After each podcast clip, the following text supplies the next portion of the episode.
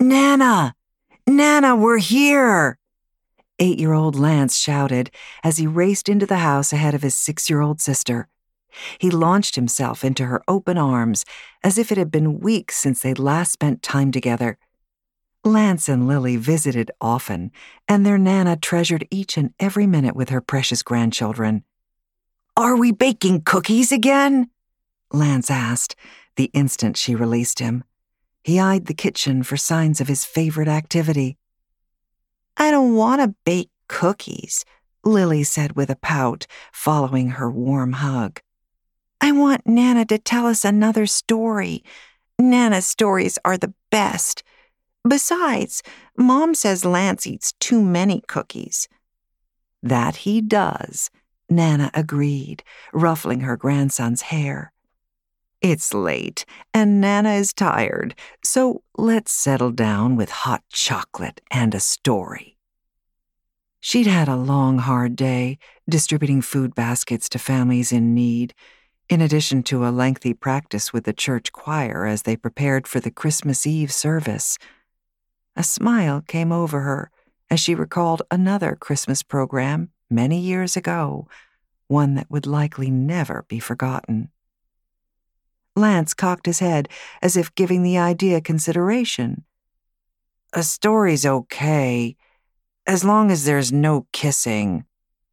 I like kissing, Lily argued, looking up at her Nana as if to assure her that any story she told, kissing or not, was fine by her.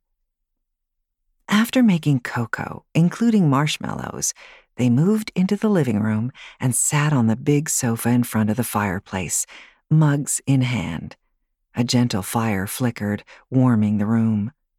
Several red stockings with white fluffy cuffs were strung across the mantel where a creche was placed. The bright paint on the figures had faded to pastel colors over the years. Still, it remained a family treasure, handed down from one generation to the next. After taking sips of their drinks, both children snuggled up against her side. Nana placed her arm around her granddaughter's shoulders as Lily leaned against her grandmother. Lance pressed his head against her arm as they settled in for an engaging tale. Nana, can I start? Lily asked. The beginning is my favorite part. Once upon a time. Once upon a time? Lance echoed, clearly not enthused. Not again, please, Nana. Make this a real story. All right, I will, Nana said. It won't be a once upon a time story? Lily asked with a sad face. No, this story is even better. How can it be better? Lily asked. Fairy tales always start that way. Remember, Sweet Pea, this isn't a fairy tale. This is a real story. Nana kissed the top of Lily's head.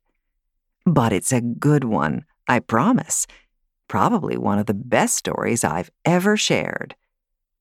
But if it doesn't start with Once Upon a Time, then how does it start? Before she could answer, Lance asked, Is there kissing? Nana hesitated, not wanting to mislead her grandson. Some. Goody! Lily clapped her hands. Bending her head close to Lance, Nana whispered, You can cover your ears when I get to that part if you want. Lance released a deep sigh. Okay, but let me know ahead of time. I will, she promised. Because he was still unsure, Lance asked again. You're sure this isn't one of those silly fairy tales? I'm sure, Nana said. This story starts out in the beginning. Oh, I like it already, Lily said, snuggling all the closer. Nana paused to regard her grandson. Is that better? she asked him. Lance's wary look suggested he remained skeptical. Go on, Nana, Lily urged. Tell us more.